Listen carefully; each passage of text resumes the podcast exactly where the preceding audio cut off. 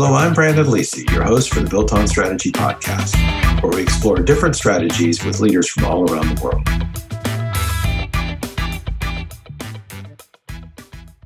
Hey, today my guest is Bea Wray, and she's the author of What an MBA Taught Me, but My Kids Made Me Learn. And she's also the co founder of the Millennial Women Network, which is empowering and mentoring women in over 24 countries. She launched several high tech and non tech companies. One exit afforded her six years off on a resort, Bridges Island, where she got to dedicate her time to raising three children. So I'm very jealous about that. and today we're going to talk with uh, talk with her about her work with the Millennial Women Network and the power of creating peer groups and how they can impact people's lives. So welcome to the show, Bea. Hey, so happy to be here. Thank you, Brandon.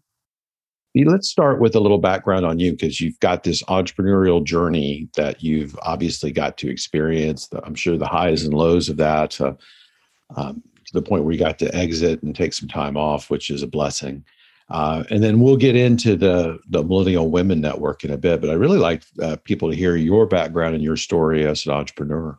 Sure. Well, thank you so much. I'm delighted to be here. Uh, and and thanks for talking about the highs and lows. One of the things I love to say is that every entrepreneur has at least two master's degree. One is in success, and the other is in failure.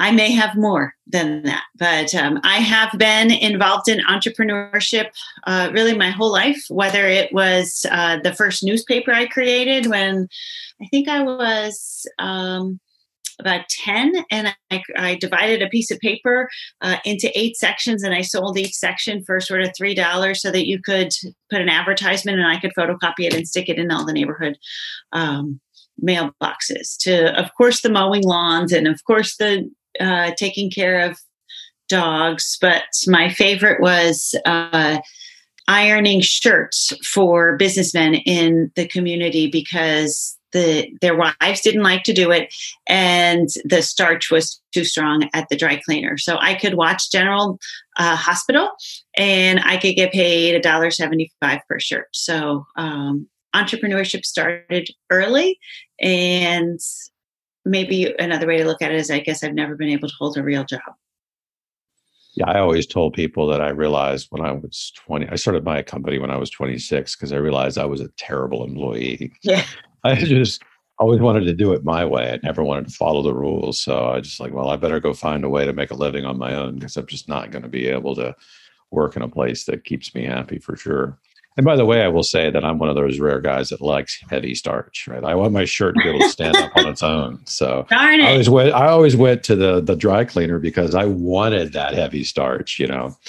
And well, you were not younger, my ideal customer then, but okay. Well, yeah, you, you got to have that. You got to have that steam press, I think. And you know, one of the things I learned in college and, and, and right after college is if you didn't pop the pocket out, right? Because you know they starch that pocket yeah. closed, and if you didn't pop that pocket out, you could wear it two or three times. You know, ah. so I'd always be mad if one of the girls I was dating would pop the pocket open because they'd always want to do that because like I'm gonna get it dry cleaned again. as long as I didn't eat spaghetti, I was safe. You know, so so tell me a little bit what was the company that allowed you because i know you've done a number of different sure. things but i'd love to talk about the one that led to the exit. So that's actually a great question. So i ran a company called source harbor and what we did is we held on to the source code of the software which is the recipe. It's um, what's needed to make changes and upgrades. And so uh, the software developer doesn't want to give that up because the it's their trade secret, it's their intellectual property, uh, and the licensee is dependent upon them for ongoing maintenance and change and so on and so forth. And so, if the developer is one of the smaller companies, which is usually the case if it's cutting edge and a really cool solution, then the licensee could be Delta Airlines, it could be Bank of America, um, is particularly concerned about working with a 100, 200 person company. So, what they would do is they would have us, um, and I did this for many years. Um, more than a decade actually, where we would hold onto the source code of the software in the event the developer went out of business or defaulted on support. So it is really a, a high tech world. It's a place where I got in contact with more entrepreneurs because what I was really doing was helping the startup software companies um, overcome a sales objection, right? And so in that way, I became a little bit of that was my first role as coaching sales for tech companies. But my role was to hold on to that source code. And it was very administrative. Our job was to write letters and send in database uh, information that said, yes, the source code has been updated. Here's the contract terms. If these things happen, then the licensee would get access. And so it was not, we did technically verify the software. Uh, when requested at certain levels. Um, but our job wasn't actually very technical, it was much more administrative. Um, and so there's a couple interesting stories if you want to hear about the exit there's that are related to this. Um, sure. the first is actually not about the exit. The first is about uh, i had $4000 worth of revenue which was basically a client and a half. I mean i was just getting out of the gates when we were starting this company. And uh, i was sued by a very, very large company because we were putting them out of business. Uh, I had been in a related business they were not happy about in a long, long, long sense, decades, um, a decade more. I, I had um, outlasted my non compete. And so they spent uh, half a million dollars suing us. So I ended up with a $384,000 legal bill against my $4,000 worth of revenue. Uh, that was a bad day. Um, I like to share that with entrepreneurs because you're going to have a bad day. Whoever's listening is going to have a bad day. You'll get through it, but that's um, how the cookie crumbles, so to speak. And what was amazing is I had people around me when I wanted to throw in the towel and spend time with my kids, they said, no, no, no, um, you can, you know, that's fine. And they gave me this freedom but I didn't want to let them down. And they had invested teensy tiny amounts of money with me to get started. So they didn't care and they said, walk away. But they said, I'm here for you, whatever you decide to do. And having someone to be able to sit down over a cup of coffee with, uh, you know, we always talk about who are our investors, who are our support team, and just someone to go to that would have supported me going forward or not. Um, I would not have disappointed them in either direction. And that was so powerful um, that then I couldn't give up on them and I couldn't give up on the idea. And so we actually powered through. We made it through that lawsuit. We ended up with clients in 14 different countries and um, really incredible revenues, such that about six years later, I was able to sell the company you know it speaks a little bit to the power of the relationships right and the network sure. that you were surrounded with because it wasn't about the technology that you were fighting it was or the, certainly there was a technology component to it but it was really about the people and the the relationships that you had in the company and around you that were the things that prompted you through the bad times for sure. And there's layers of it, right? There's the network, which are the people that became the clients that kind of dug us out, that introduced us to new things.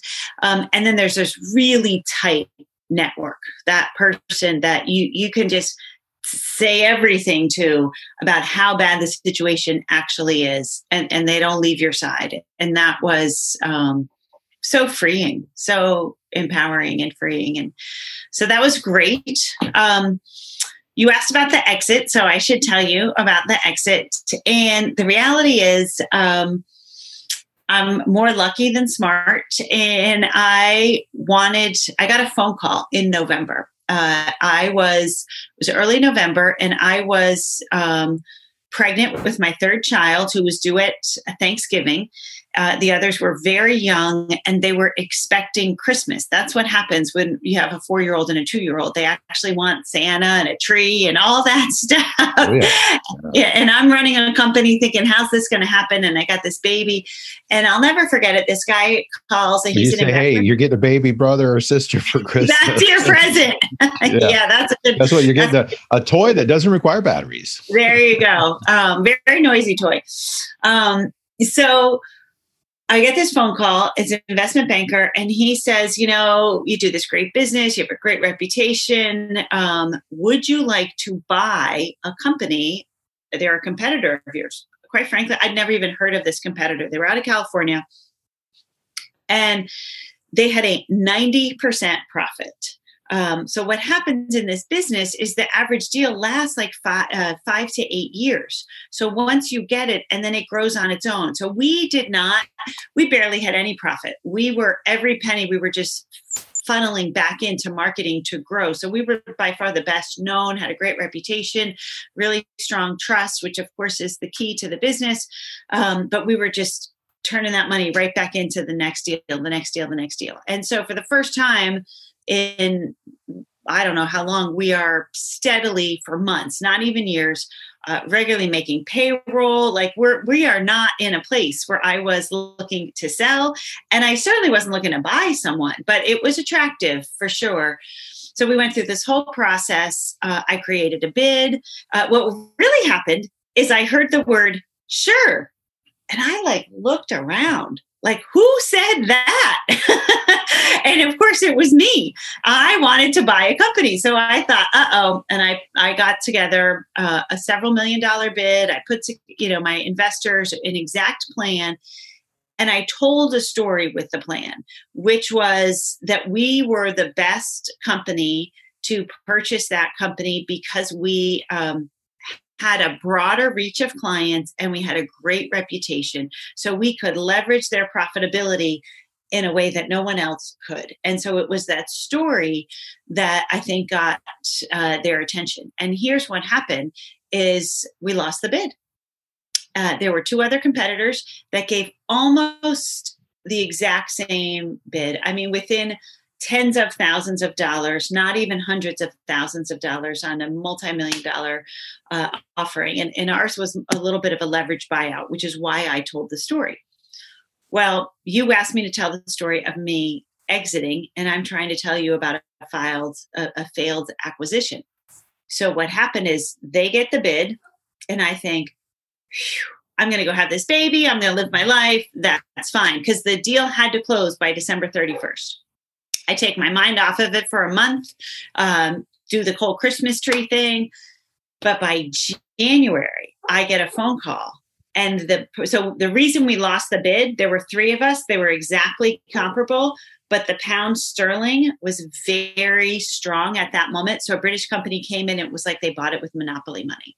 So that was fascinating to me because you can be prepared, you can be smart, you can even be accurate, but outside of us are circumstances that are influencing our decisions they're influencing our business and they're influencing results and that's what happened is i don't have any control over the dollar's value versus the pound sterling and and they came in and won the bid so it's a little bit like that right now with Bitcoin and you know and uh, yes. non fungible tokens, right? Where it's just it's monopoly money and you know people are selling art for millions of dollars for just yes. a little digital file because somebody's you know a cryptocurrency you know billionaire or whatever it might be. So well the yeah, best story of that is a is a char- I'm, I'm talking to you from charleston south carolina and the the main artist like the greatest story is he's a local artist. So like oh okay. I didn't we, know that. we, we love all that.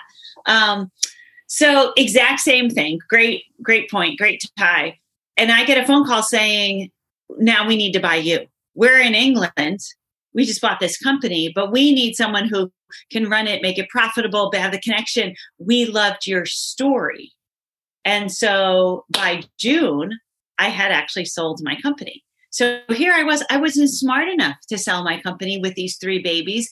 I just was like doing the next thing. And what ended up happening is um, it was perfect because now I uh, had this big pile of cash, uh, three little kids that wanted attention and food and all sorts of things. And I went and I lived on Daufuskie Island, which is basically right next to heaven. Um, geographically, it's easier to find between Hilton Head Island and Savannah, Georgia. Um, no cars, bikes, golf carts. It was pretty great life. Built on Strategy is sponsored by TCICRM.com. If you're frustrated with the performance of your marketing CRM, call TCI CRM's database expert to quickly diagnose the problem, optimize your systems, and boost the productivity of your entire marketing and sales team. Move your business forward at tcicrm.com. So time passes, yes. and you decide that you want to found or co found a Millennial Women Network. So, what led to that? So uh, after the Bridgeless Island, I did return um, to the corporate-ish world after about six years, and quite frankly, I, I didn't know what I could do. By then, I had sort of you spent enough time um, in this altered world, if you will. And I just lost all confidence in, in what I could do. Um, I remember one time, so I told you we drove around in, in golf carts and I didn't go to the mainland, but every two or three weeks, everything was there. My church, my work, my, um, I really wasn't doing much work. I did tiny little bit of consulting, um, my kids, the school, everything, and groceries got delivered. But I went over to Hilton Head um, and I got to my meeting a 10 minute drive away and my arm hurt and I was like, why does my arm hurt? Well, on the island, you wave to everyone that goes by. And I had got, I hadn't been in a car in so long. I was just waving to every single car. So that gives you a sense of like, oh my gosh, this person had mommy brain. Like, I mean, I was in a different state of mind. And I thought, what do I have to offer in this corporate world you know and it was at that point that my confidence was so low in the the business world but yet my career took off and we did amazing things. We we ended up coaching um, hundreds of entrepreneurs. We were hosting an innovation conference. We every single Wednesday we had about eighty people come in and hear two or three business plans. Um, it was really incredible. Now you're so that's where I got so much of my experience for helping different entrepreneurs. Uh, very few were women, almost none. So that uh, so what I started to see was huh, why is that? And started to answer some of the questions you and I started to talk about offline. Um, and, and, how do we serve these people with the people that were right in front of me and other people that I wanted to expand my service to? So that was one question.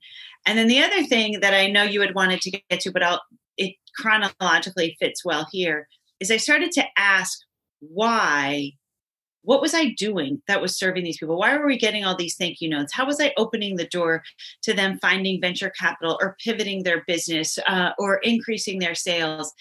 And what I realized is it wasn't because I had dealt with entrepreneurs for decades. It wasn't because I had attended Harvard Business School. Over and over again, the reason I could help other people, uh, help other entrepreneurs was that I had been a mom. And that changed my world. And that's what led to me publishing the book, What an MBA Taught Me, but my kids made me learn. That's where I learned my most important business schools skills. But that's also where I said, I want to help someone else who is maybe questioning her capacity, her impact, because that's what women do. Is um, and there's tons of studies about this. Is um, we will see the same task and a man will uh, be underqualified but talk about how they're overqualified. Uh, and a woman will be overqualified but look at the one thing that they can't do and focus on that one thing. And and i felt if i could help you bring your whole self to the conversation uh, help you give yourself credit for all of the places you've been uh, whether that was motherhood coaching a soccer team volunteering uh, in, in an art community, uh, if I, can help you give yourself credit for that experience, then maybe you can take those risks and, and make that impact and that difference. As somebody who's uh, watched successful and unsuccessful teams, you know, one of the things that you you know touch on that struck a chord with me is the women who were marketing directors, and uh, you know, sometimes I deal with entrepreneurs, you know, that are, are women, but more often throughout the 29 arc, 29 year arc of my career, it's been more female marketing directors in this context. The ones that are successful bring what I would care when you talk about being a mom. There's a nurturing aspect mm-hmm. and, and empowering and lifting up, right? Uh, you know, my I've talked about this on some other shows about being a servant leader and thinking of myself as the root ball, right? I, I don't want to be, I don't need to be the, the, the canopy of the tree. I want to be the root ball and get all the nutrients in so that everybody above me thrives and succeeds. And there's a certain amount of nurturing that I think you, you know, you experience that in a different way as a parent.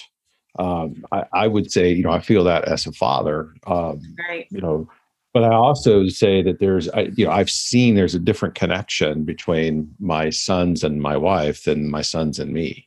Yeah. Um, and I've often said to people that uh, the one time I ever felt like I actually saw God was in my wife's eyes the first time she saw Connor. Oh, that's like, so beautiful. Just love, right? You know, and my wife loves me and I love her. And, you know, we've been happily married a long time, but there was a look in her eyes the first time she beheld Connor that, you know, it was singular, right? And that nurture and that love eh, I think is something that women can bring to their team and their companies and the community, right? Because the family is just a small part of a community, right? It's a small community in itself. And I think women bring a lot of value to that. Whereas, you know, again, it's all generalizations, but it seems like the men are more about solve the problem as opposed to build the team and build the community. Uh, more, it's kind of a default mode. And again, it's a bell curve. There, there's there's people of all kinds but I can see how that, you know, when you talk about I could help other people because I could be a mom, right? That that that instinct or that ability to nurture in any kind of situation, I think translates really well into running a business. Um, because well, that's a family, you know, trying to get a, especially if it's a startup, right? That you're in the lifeboat together and, you know, you have to take care of everybody else. Uh, if you're all going to get there, you know, t- together uh, it, it's a different dynamic. Well, you're so right. And so often it's a belief. So, um, you know, I don't actually like it when facts get in the way of my story. uh, and people don't like me to say that. But the reality is, like, especially as an entrepreneur, if you believe you can win that deal, if you believe you can pivot that product, if you believe you can get out there, that's 90% of the battle. And so having someone in your corner who believes in you it, it's it's actually real. Optimism is real. The energy that comes from it is real. The connections that come from then that energy. And so um really powerful. All of that said i actually more often speak to men than women and, and, what I think is so interesting is um, this book has done great. It's in all these Barnes and Noble stores. It, re- it received a bestseller but I am, uh, according to the stats, more men are buying it, and and I think it's. I, I mean, I, I, want women to buy it too, but um, there that nurturing may come more naturally to certain people, but it, it's desired, and and others may need to be reminded of it, encouraged in it, uh, convinced of its actual power. Um, and so I, I don't want to exclude the papas at all.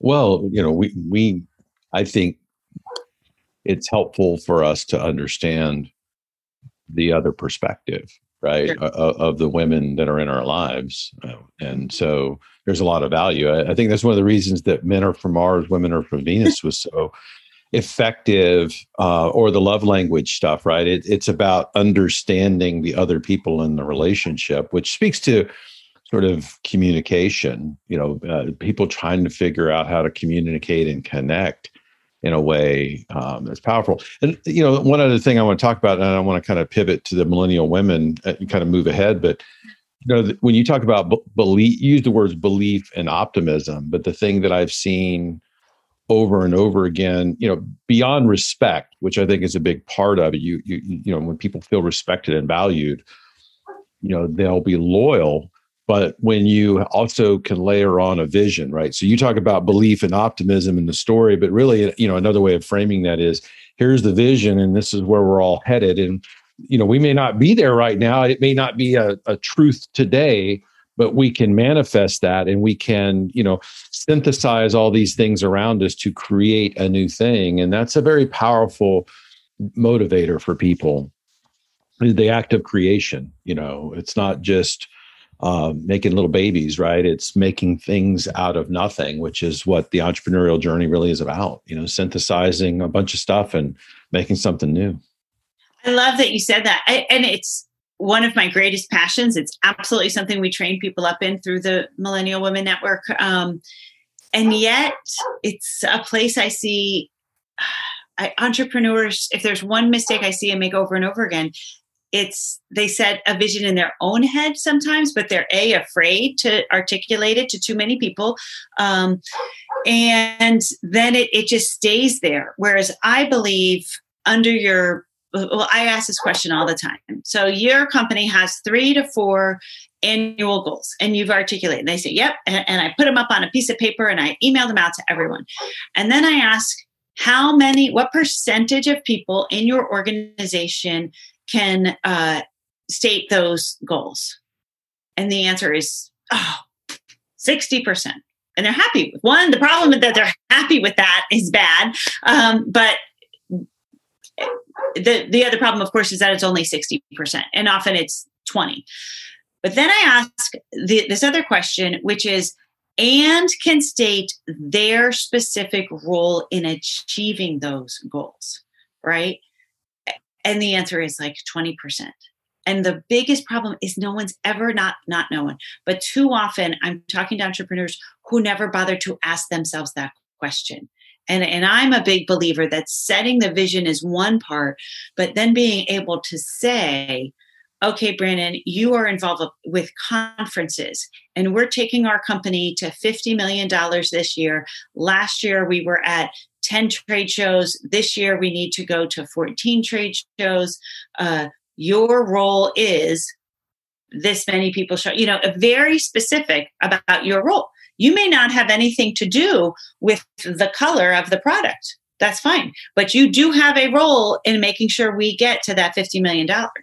And with that 10 to 14 number, I'm feeling like I'm responsible for a 40% increase somewhere. Yes. Well, I didn't tell you we only did It's like, okay, I've got my number. You know, I think that's one of the things that, you know, I when I first joined the entrepreneurs organization, which is sort of my experience uh, in the the peer group world, one of the earlier things I was exposed to was Verne Harnish's The Rockefeller Habits. Oh, he's and yes.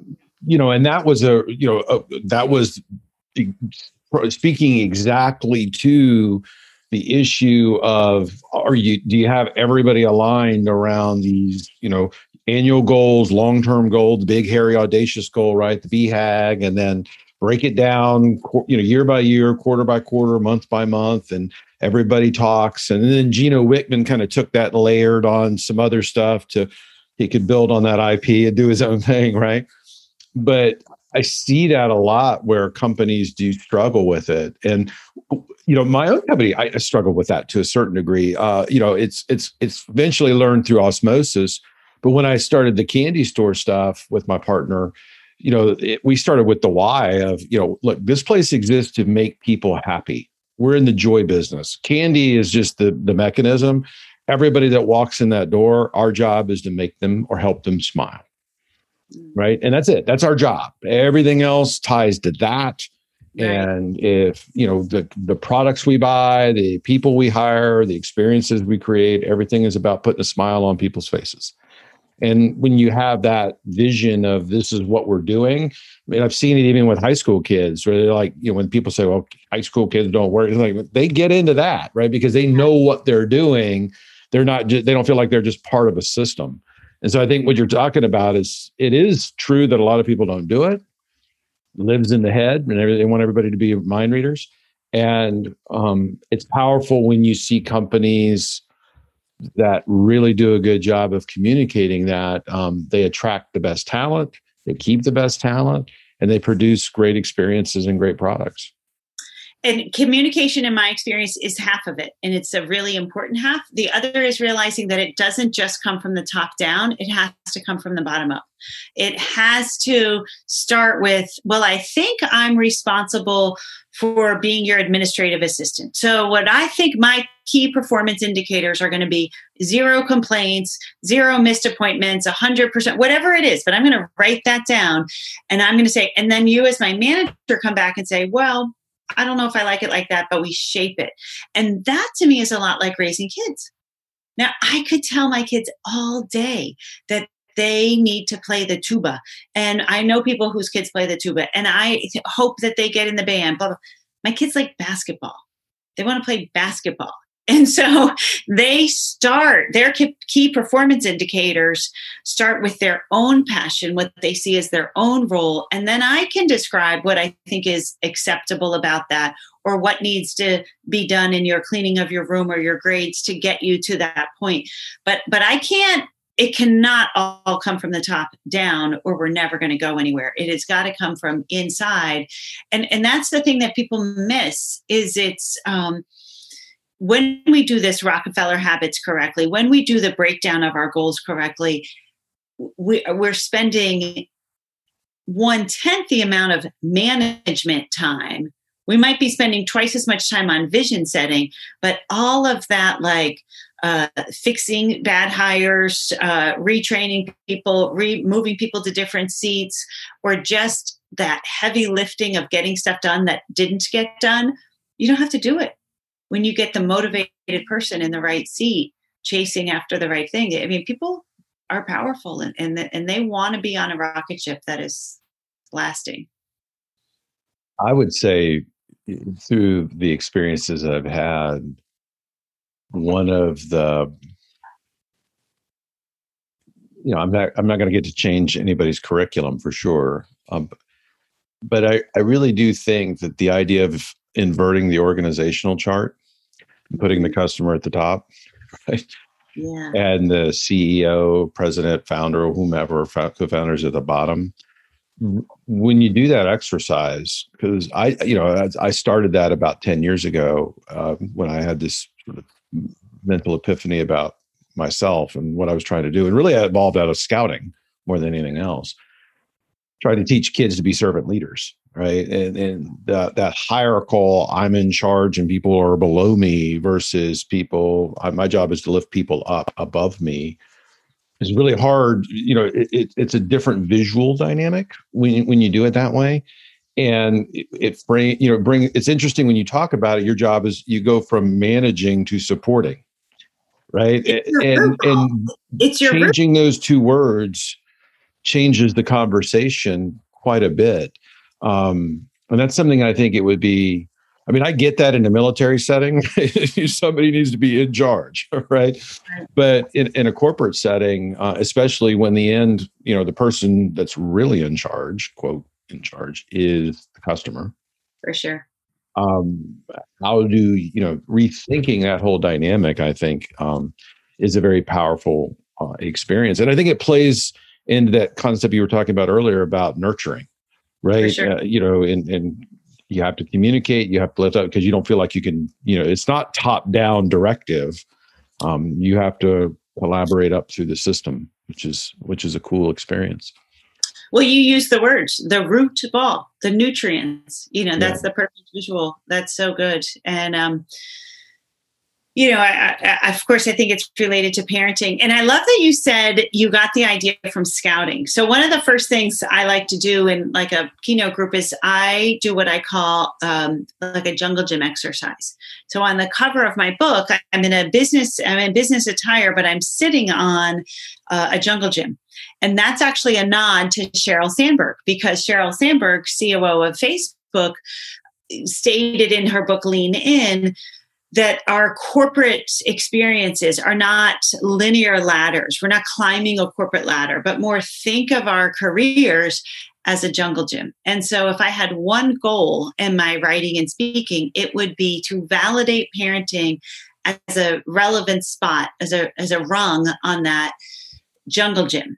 And so, what I'll often do is I'll hand out what I call a blank jungle gym, and I will ask people to, especially in small peer groups or in huge audiences, um, I'll ask people to fill their jungle gym up with experiences that maybe you don't every day give yourself credit for, like your college, your engineering degree, your experience at a engineering company, but something like scouting, something like I took my kids to Australia, something like speaking German, because if we can think of ourselves as the full person and bring that full person into the experience, that everywhere we are is a place to learn, to grow, and to build networks. And, and you just illustrated that, even though we never talked about it before, that that you changed the philosophy of how you work as a as a leader and encourage other companies because of something that happened to you in scouting. And so, scouting for sure would be one of your jungle gym experiences.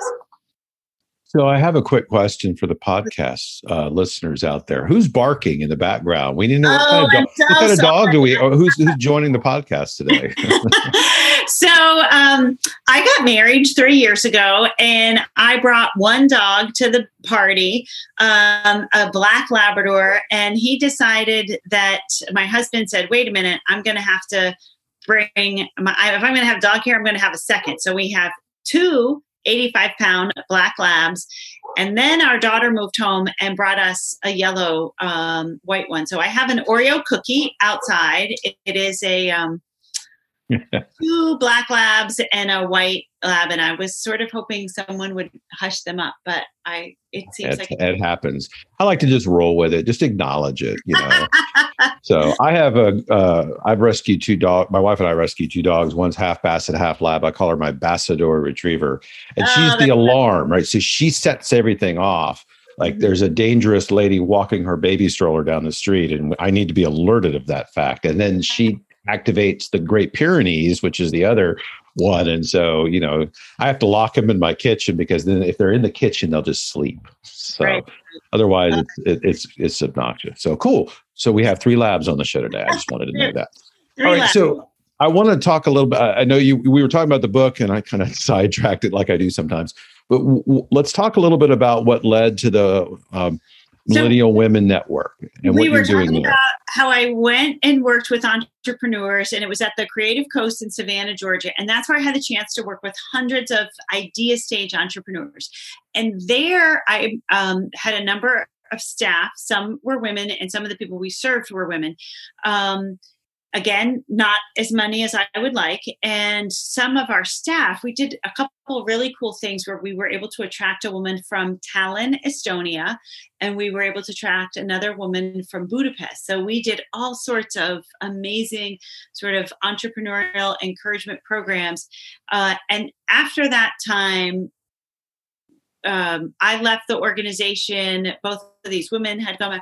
They kind of re- reach out to me and said, Hey, we need those ideas we used to talk about, those things. We want to serve women and we want to do it in an online platform.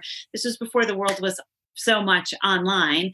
Uh, and we want to do it across. Um, at the time, we were thinking Budapest and Estonia, and then it expanded to these other 24 countries. And so that's really what happened. Is we came together, we started doing webinars.